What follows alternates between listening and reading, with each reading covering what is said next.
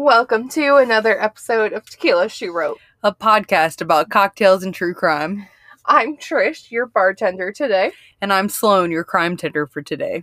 and today we're doing Christina Christine Falling. Christine Falling. Okay. Um, all Sloane has given me is Florida woman, who is a babysitter. So trigger warning, small children involved. But um, I have not heard of her. I did not either until I stumbled across this. So, we will have fun uncovering this together. You're definitely going to want a cocktail. Oh God, I don't have one. I've had so much moonshine. Okay. Buckle up for the Hot Mess Express. Toot toot. beep beep.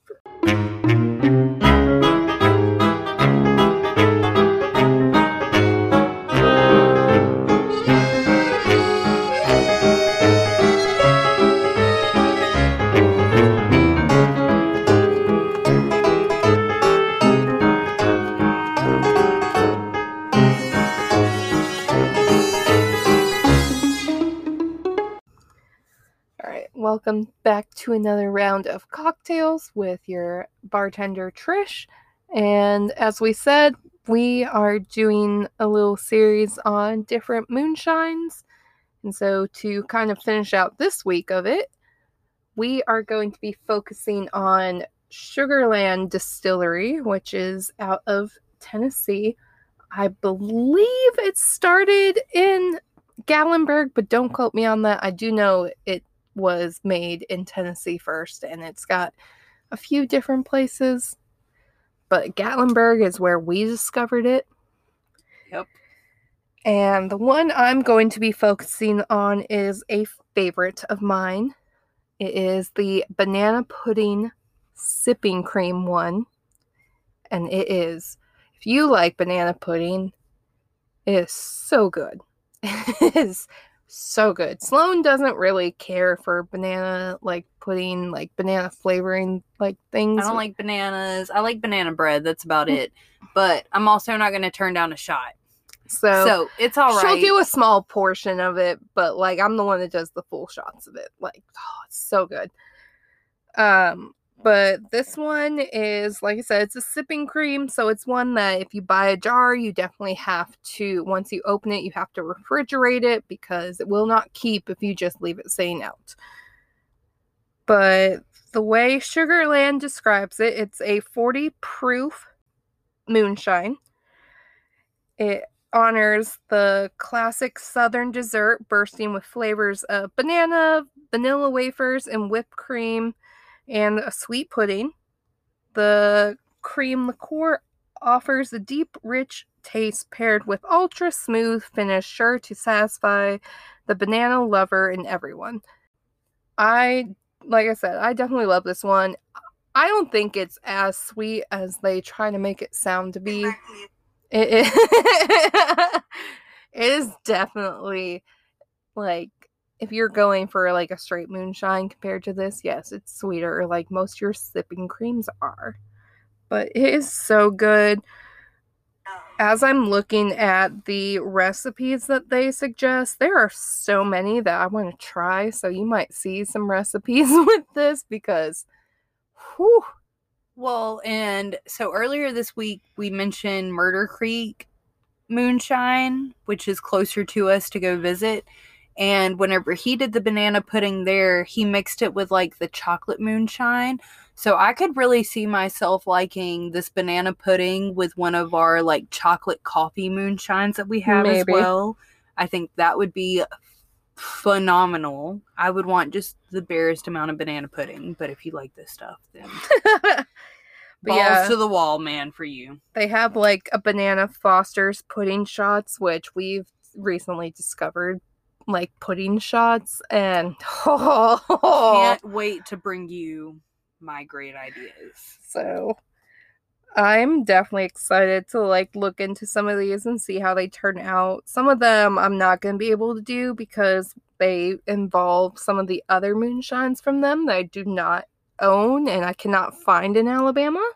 I can only find if I go back to Sugarland, No. which um But Mama Ivey just signed a bill. Well, she signed it like last year, but it's finally gone into effect, is what our officer bar friend told me. So we are supposedly able to order alcohol to our front doors now. So if that is the case, then we can order these other moonshines and make this shit happen. but if not- But if not, then we still live in, you know, Prohibition South. I'll just go myself and bring it back. Don't give me a reason to go on vacation. I'll take it. But if you, this is one that I feel like Sugarland distributes out to like package stores and liquor stores and that. So it's one that I feel like most people should be able to find. Mm-hmm. So if you do see it in store, I definitely suggest you gain it because, like I said, it is a nice, like, it's literally called a sipping cream. It's one that you, they don't really say that you need to mix it with stuff, but you can. But on its own, it stands so well. I really like to use the sipping creams as coffee creamer. Yes. so like, I if you like banana, I think that that would be a good option here too. Iced coffee, hot Yeah. coffee, whatever. So definitely highly suggest you gain this one if you are a banana pudding fan. It oh, it will change your life. And with that being said, we will kick you off to the case. All right, so today I am bringing you the story of Christine Laverne Slaughter. She was the youngest child in an unusual family, would be the nicest way to put it. She was born on March 12th, 1963, in Perry, Florida, which is kind of in northern Florida, it but it's past Tallahassee from us. So, not like panhandle, but still northern Florida. yeah. Christine was described by most as a dull witted young lady, young woman, and obese. Her father, Thomas, was 65 years old at the time of her birth, while her mother, Anne, was 16. Okay. So she was still a fucking minor impregnated by someone who, who could be her grandpa. And this was their second child together. Yeah. If that doesn't make him a shitty man, he ended up running out on his family soon after Christine was born. So the Slaughter family lived below the poverty poverty line, and Christine did not receive the necessary early childhood support that she needed. She was severely developmentally disabled. She was, like I said, prone to obes- obesity. She was epileptic, and she experienced bouts of expre- of aggressive behavior. And throughout her life, was never able to surpass a sixth grade level of vocabulary skills. So once again, this is one of those cases where it seems like the system has just failed this person, this woman. Anne ended up putting her two daughters up for adoption to the Falling family. Dolly and Jeffrey Falling were cousins on Thomas's side of the family, so their dad. So this is still blood family that they're going to. But not long afterwards, the two girls found themselves in a children's home because of their constant conflicts with their with their adoptive parents. So the way that it was put out into media is that Christine was very argumentative with her adoptive parents. But what court records show is that Jeffrey Falling was actually arrested twice for molesting Carol Falling the first time the jury acquitted him, and the second time, Dolly, his wife, dropped the charges expecting the outcome to be the same, and she didn't want to put Carol through yet another trial. So, Christine compensated for her inse- insecurities and pent up anger by killing small animals, especially domestic cats. I'm sorry, Trish at an early age. In 1973, both girls were sent to a group home after Dolly found Christine torturing a neighborhood cat. Christine later attempted to justify her actions by claiming she was testing out that the cats have nine lives theory. The poor kitty. Kitties. This was a repetitive behavior. Yeah. She would even cause animals to fall from heights as a test to see if they could survive. Meanwhile, my cat at my parents' house, fell out of a freaking high tree, and I was like picturing every ounce of his life just like flashing before my eyes because that is my baby. I raised him from like formula to like now, and I'm like, oh my god, he's gonna die in front of my eyes. But he didn't. He survived. He survived. He's he good. scared himself when he landed. Probably more than he scared his mama. so, by the time that Christine entered the children's home, she already had a striking propensity for bizarre and violent behavior. Christine left the children's home at the age of 12, and counselors at the group home said Christine was manipulative, a thief, a compulsive liar, and, quote, a child who would break rules to gain attention, end quote. Her relationships with the other children in the refuge were horrific. The other children were often cruel to her because of her poor social skills, her intellectual deficits, and, of course, her obesity. And as we all know, children are fucking mean. Yeah. Mean. I'm sure we all have memories of being bullied bullied as a kid, and if you don't, you you're probably the bully. I had a high school girl message me on Instagram and she was like, "Hey, I don't remember what I did to you, but I know that we had issues in high school, so I just wanted to apologize. And I'm like, meanwhile, you were the girl who literally made high school living hell for me. Right. And yet you don't remember any of it. Any of it. So, if you weren't bullied, chances are you were probably the bully. And if you're taking offense to this conversation, then. uh, all right. When Christine left the children's home, she set out to find her birth mom, and she eventually found her in Blountstown, Florida. And I'm going to go ahead and warn you because I kept typing it, so I'm going to say it. I keep thinking it says Blountstown, and we all know why I think that. yes. But it's Blountstown. Now that that's out of the way, I'm pro- I might still be mispronouncing it too, but it's spelled like Blountstown. Anyways, in September of 1977, 14 year old Christine was forced by her mom to marry 20 year old Goober Falling.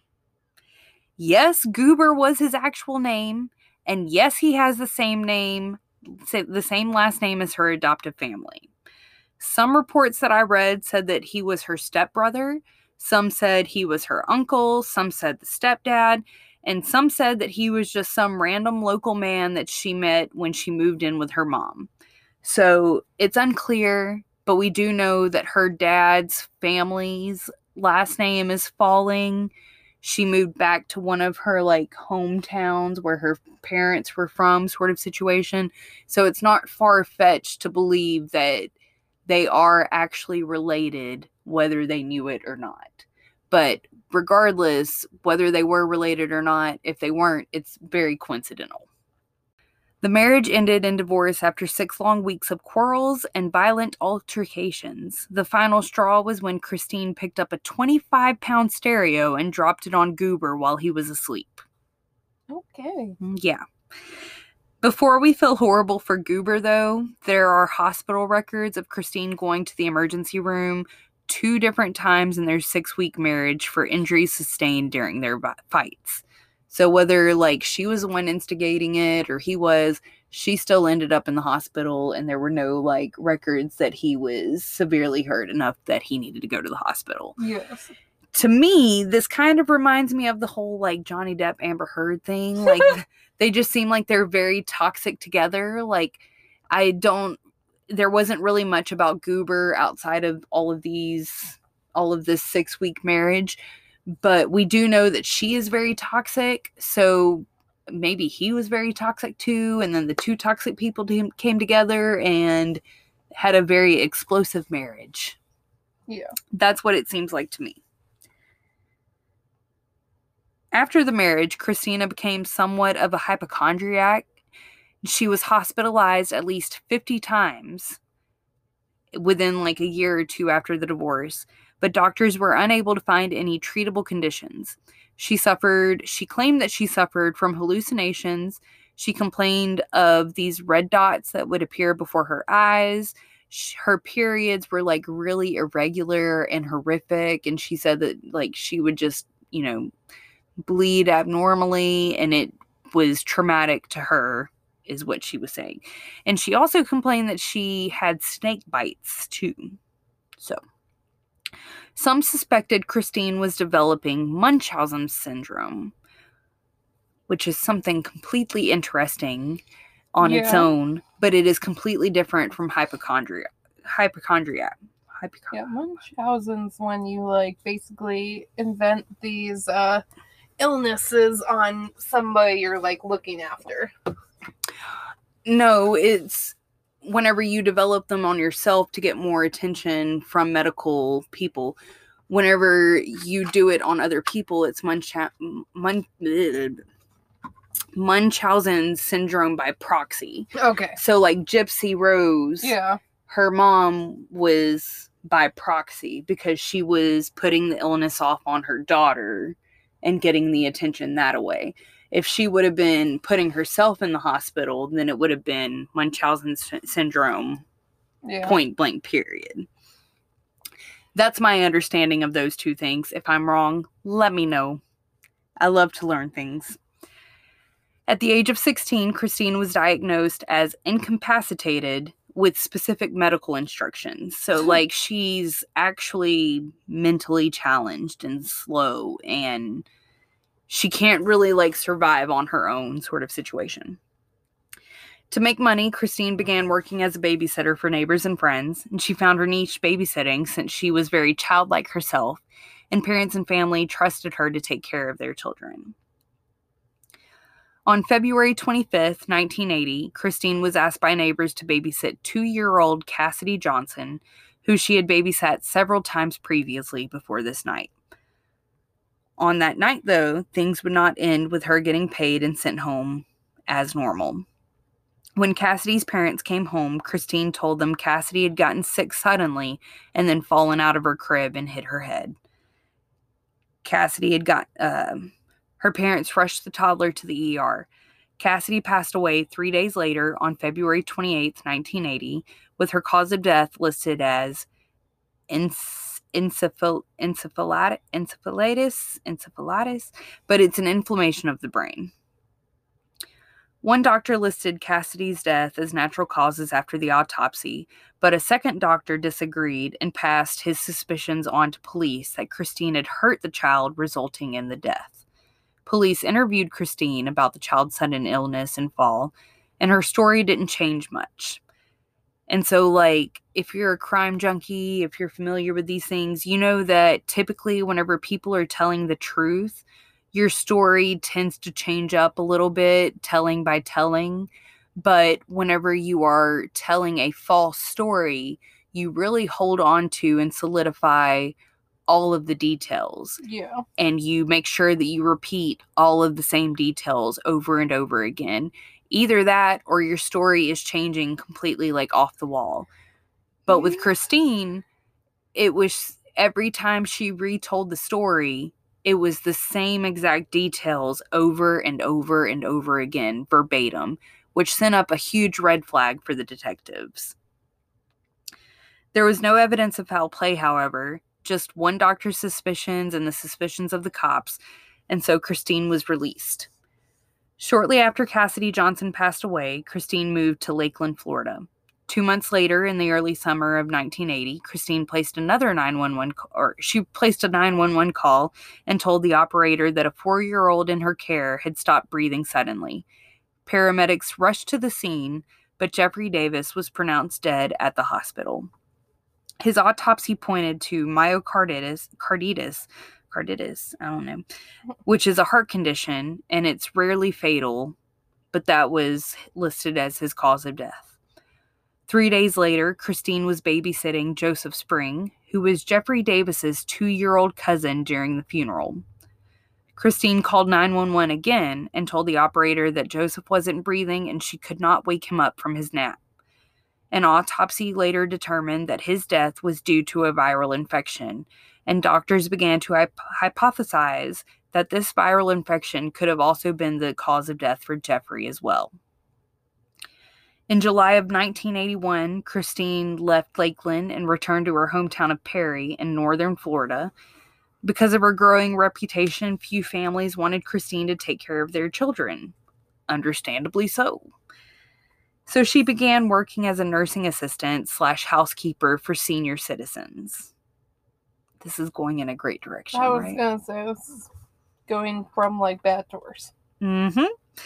Christine took a job keeping house for 77 year old William Swindle.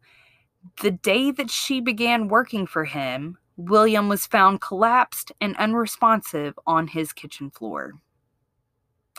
He was rushed to the hospital where he was pronounced dead, and an autopsy was, was not done, and his cause of death was listed as a heart attack. Yeah. Just a few weeks after Williams died, Christine accompanied her stepsister to the doctor. Her stepsister's infant daughter was due for her vaccinations. They stopped afterwards at a store to get diapers, and Christine offered to stay in the car with the eight month old baby. When her, ses- when her stepsister came out, Christine told her the little girl had suddenly stopped breathing, and sh- by the time that they got her to the emergency room, she was pronounced dead.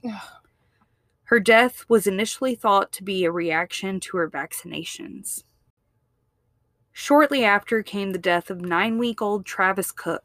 On June 20th, 1982, Christine was babysitting the then nine week old boy when he suddenly experienced respiratory distress.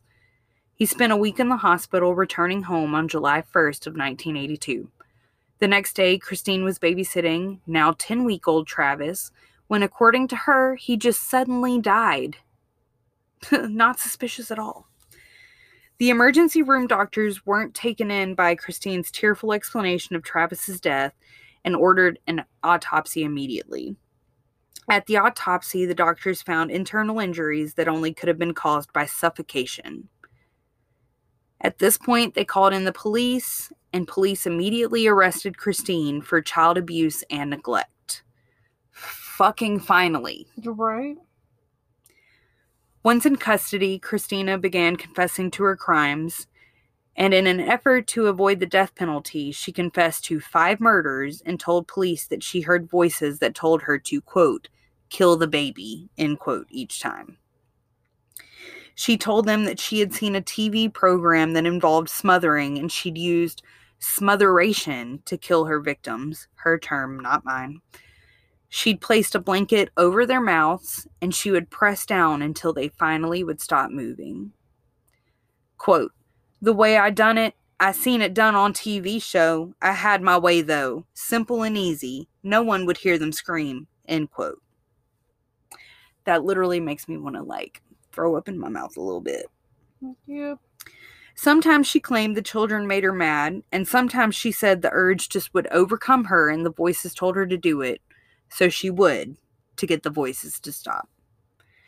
Christina Fall- Christine Falling pled guilty to three of the murders, and she was sentenced to life in prison on December 19 December of 1982, and her confession prevented her from getting the death penalty. After serving 25 years in prison, Christine was eligible for parole. Her application was rejected by the Parole Review Board in November 2017, and no one supporting Christine showed up to her parole hearing.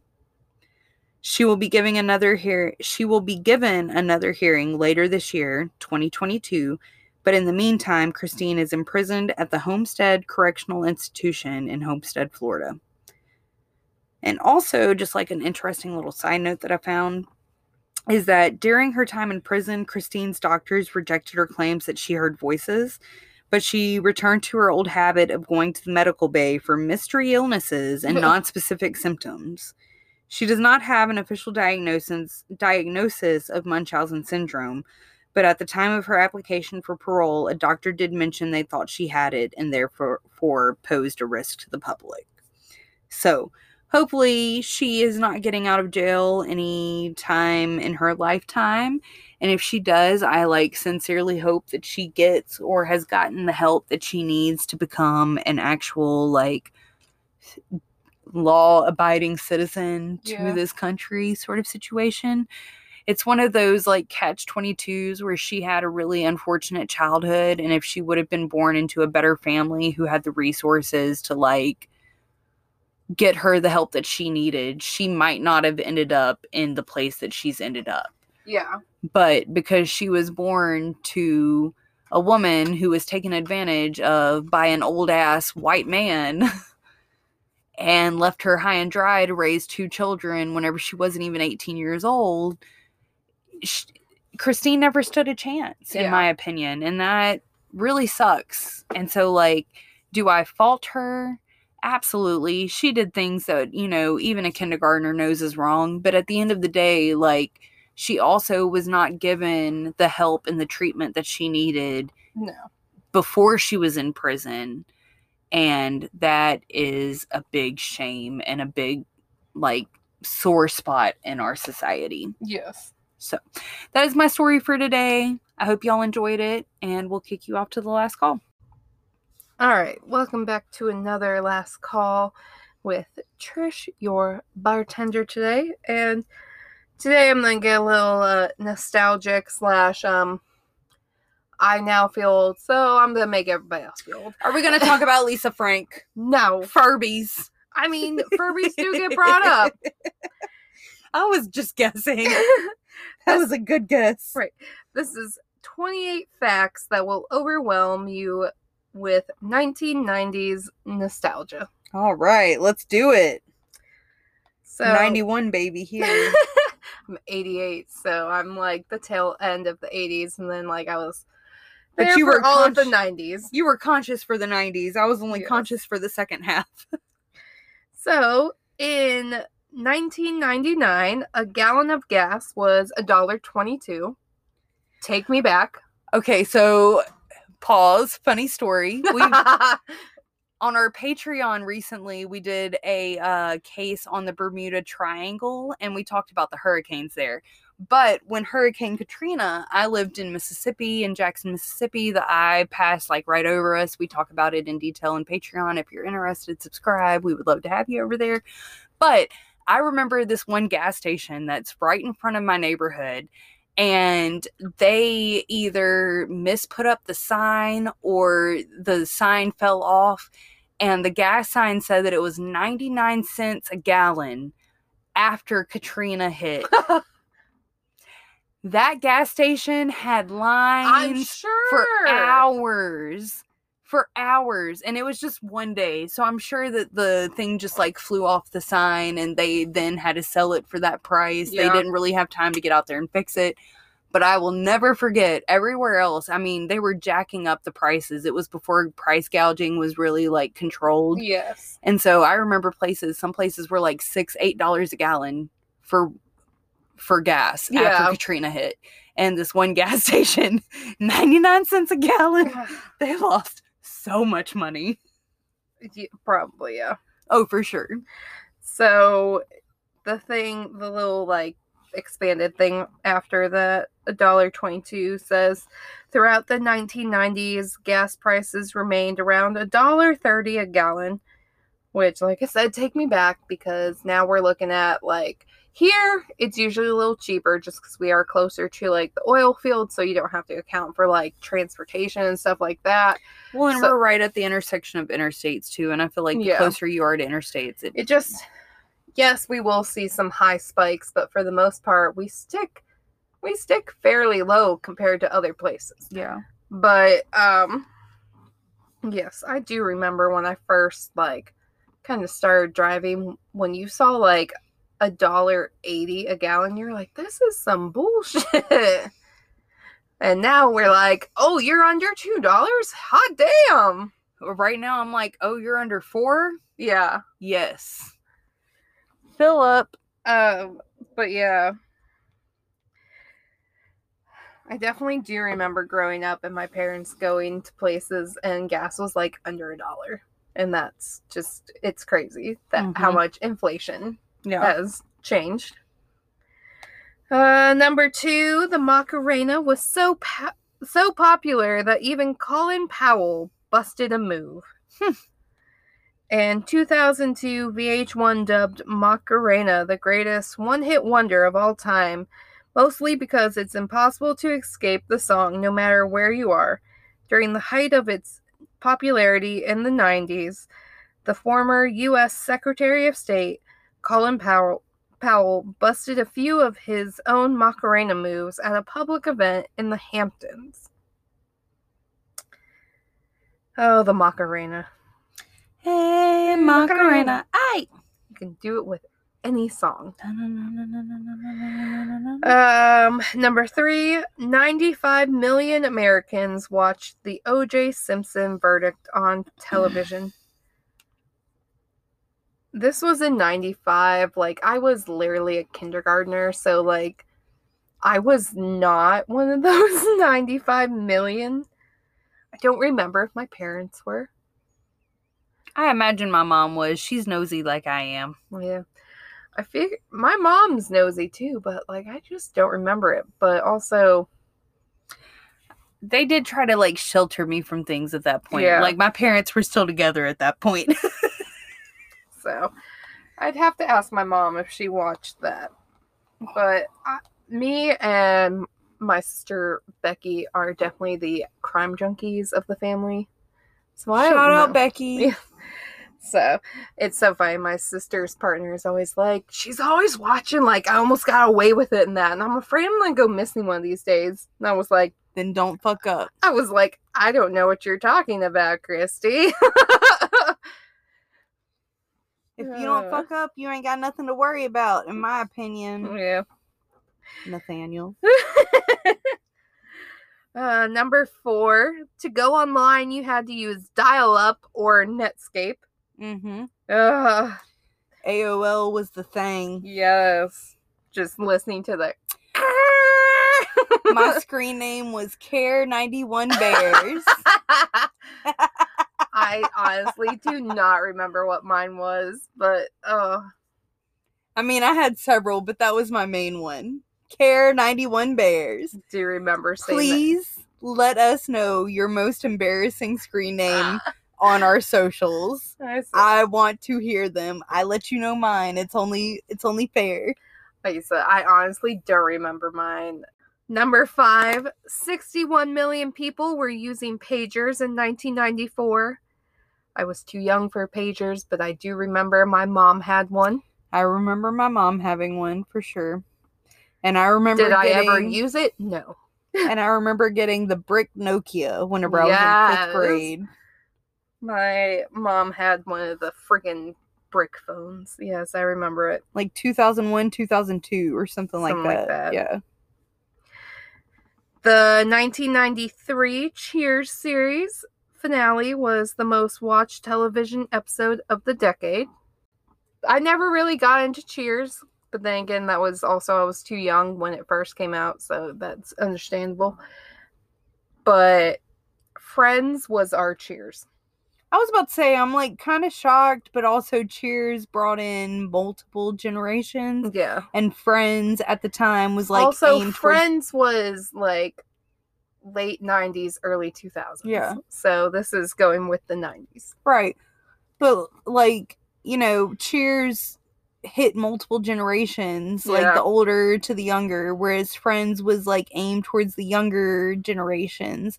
So like I grew up watching it with my mom, but like her mom would have hated it. Oh, But her mom would have sat there and watched Cheers Love- with us, and it would have been like a three generation thing. Love me some friends. Okay. Anytime we move, and it's like if you're not going to like if you're Pivot! not yes, whenever you're not moving to like a straight like head on like into Pivot! pivot. Shut up. I love that scene so much. Oh, it's so great. Uh, so number seven, the Backstreet Boys were the best-selling artists in '99. I believe it. Yeah, that was the Millennium. Millennium al- album. Yeah. Mhm. That was such a great tour. That was my first concert ever. I never got It to was- go see either Backstreet or NSYNC.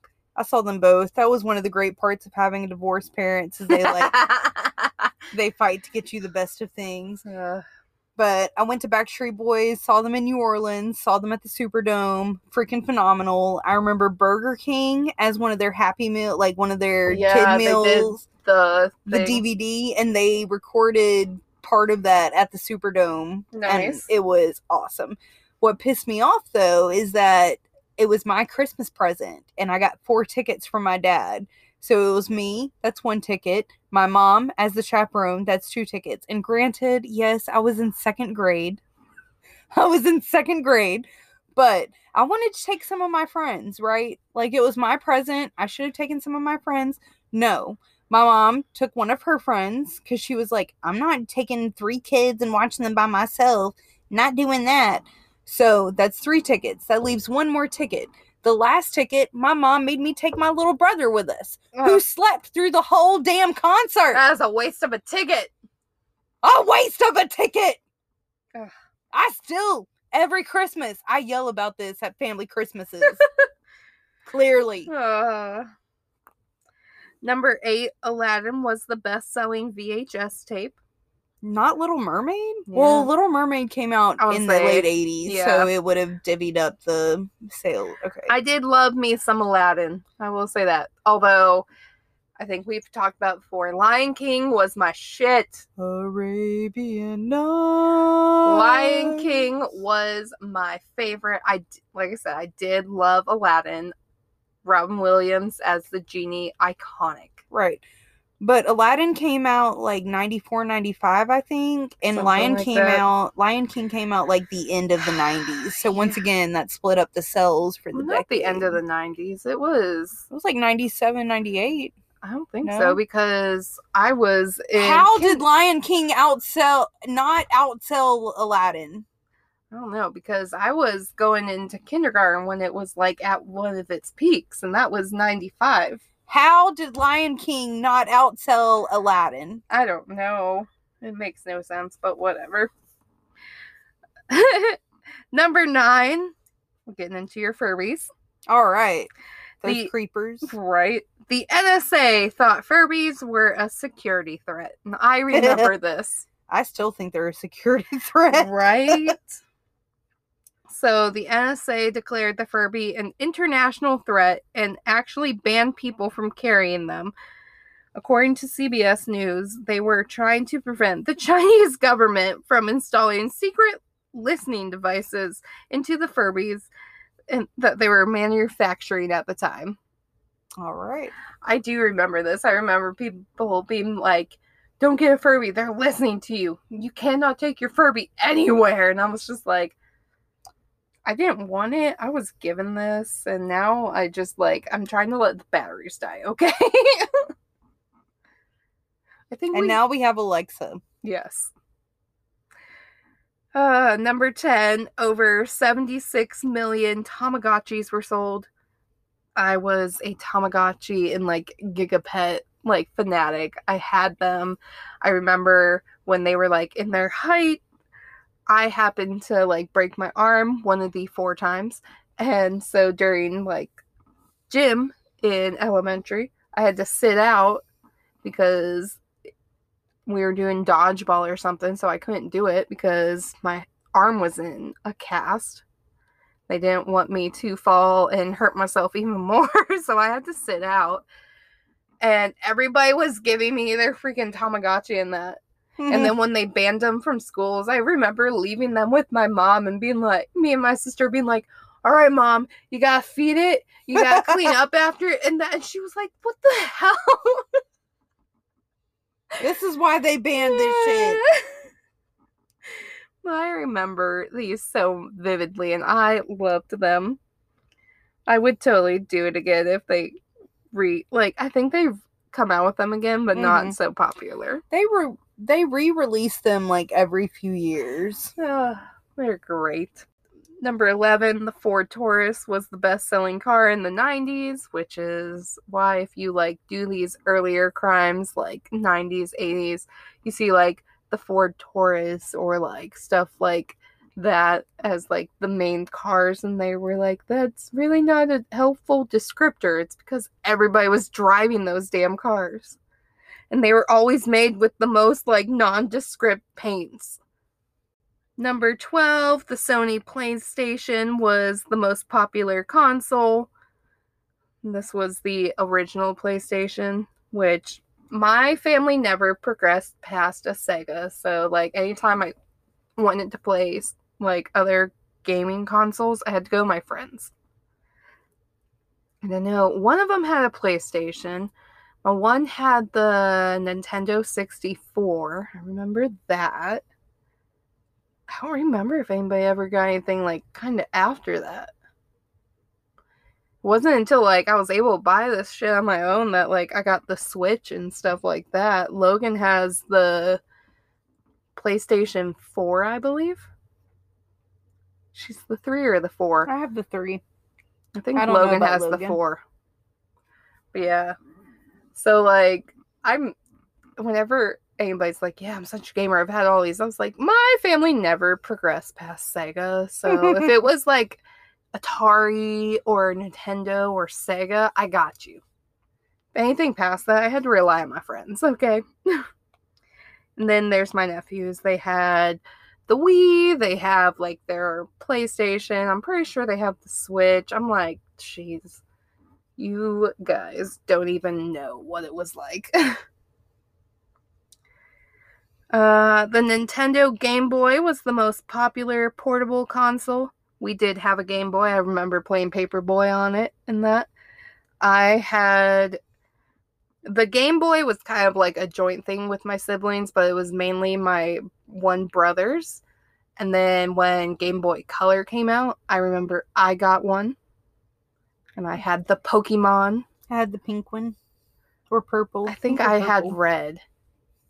I want to say I had the red one. I don't know, but I do remember I that was our first addiction to like basically a cell phone esque system. Yeah. I'm gonna skip because there's some on here that I'm like, eh. The Nokia was the most popular cell phone. I don't think I ever had Nokia, but I do remember I had like the flip phone from it, and like everybody was like, "Oh my god, you have a flip phone!" now we're like, "Oh my god, you had a flip phone!" Lite-Brite was the best selling game in 91. I definitely had a Lite-Brite, but it always baffles me when they're like, it was a game. I was like, how is this a game? This was literally, you either had a stenciled out thing that you put little pegs in, or you just created your own. And if you ran out of like unpoked paper, you had to either be like, well, how well does it show if I fill it up with other stuff? Or um, if I just do this random ass paper, will it be the same effect? yeah. No. also, stepping on the Lite-Brite pegs was never fun. Uh uh Horse and a Lego. Uh, fruit roll ups were the most popular snack. I remember the little tattoo fruit roll ups. Everybody was sitting there sticking Mhm. these friggin' things on their arm and then, and then eating them. I Not it- sanitary. I did not do it on my arm. I tattooed my tongue. oh, yeah. But yeah, I remember people doing stuff, and it's like, this is not sanitary. Uh, Barbie Barbie Dream House was the best selling toy of 99. I never had Barbie Barbie Dream House. By the time my parents got to me, they were just like, you can just rely on your friend. the minimum wage was 425. What does it say? Throughout most of the decade, the minimum wage was for jobs without the option of tips was 425 though it's important to remember again that the overall cost of living was much lower. For example, the average family income in 95 was $40,611, while in 2016 it was $72,707. The national minimum wage is now at the time of this article at least is currently set at 725 and reminder for the most part your servers are making 213 Yep. so yes well below what is the national minimum wage uh, Starbucks was the fastest growing chain. I do remember when Star- Starbucks was its own like little startup thing. Jenny really uh ruined that for me. I blame her for my coffee addiction. um, Super Soaker was the best selling holiday toy. Doom was the most installed piece of software on computers. My brothers were really into Doom. It scared me. And it's still like one of those like anxiety ridden games for me. mm-hmm. Uh, a 90s survey found that more children recognized Mario than Mickey Mouse. Not shocking. Slap bracelets were invented by a high school shop teacher. Slap bracelets. Those just, it's so funny people bringing those up on TikTok because it's either wholesome or people turn them very dirty very Yeah. quick. Vanilla's Vanilla Ice's Ice Ice Baby was originally a B-side, which if you don't know what that means, you just need to tune out now because god, that just makes me feel old.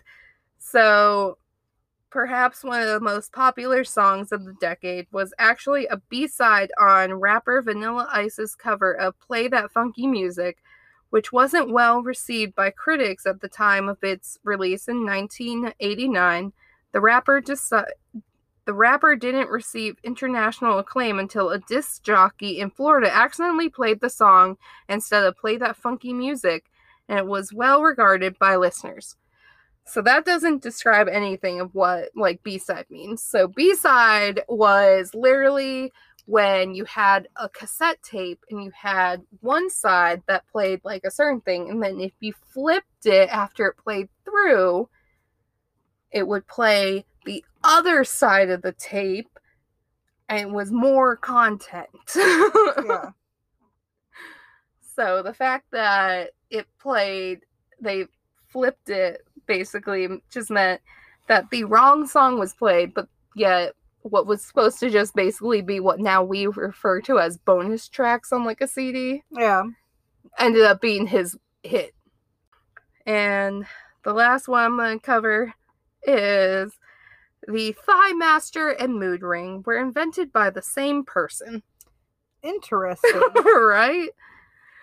Inventor of both of these items is Josh Reynolds, who first advertised mood rings as so they were advertised as portable biofeed aids and was able to become a millionaire off of this invention and two incredibly popular fads. ThighMasters were everywhere. Suzanne Somers. but yes, those are my little nostalgia facts. It just it was a little crazy, so I was like, ah, why not?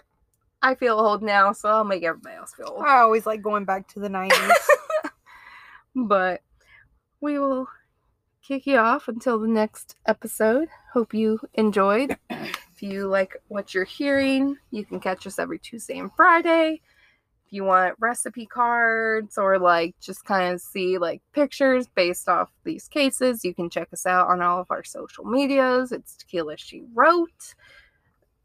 And then if you have any case suggestions, last call, cocktails, anything like that, you just want to say hello, send you can send us an email at tequilashewrote at gmail.com.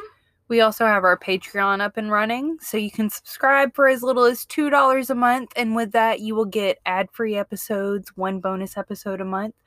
And then from there, we have tiers. So the more you pay, the more you get back from us. We have a bonus Ruining Paradise episode every month, a bonus Haunted episode. If you have anything, any recommendations of something that you would like to pay for to see over there, feel free to let us know. We're open for growth, we're open for improvement, and we are here to have a great fucking time. But we also want to make sure that you're having a great time while you're while you're here with us too. So, on that note, we'll leave you be for today, and we'll see you next time. Thanks for riding on the Hot Mess Express. Toot toot. Beep beep.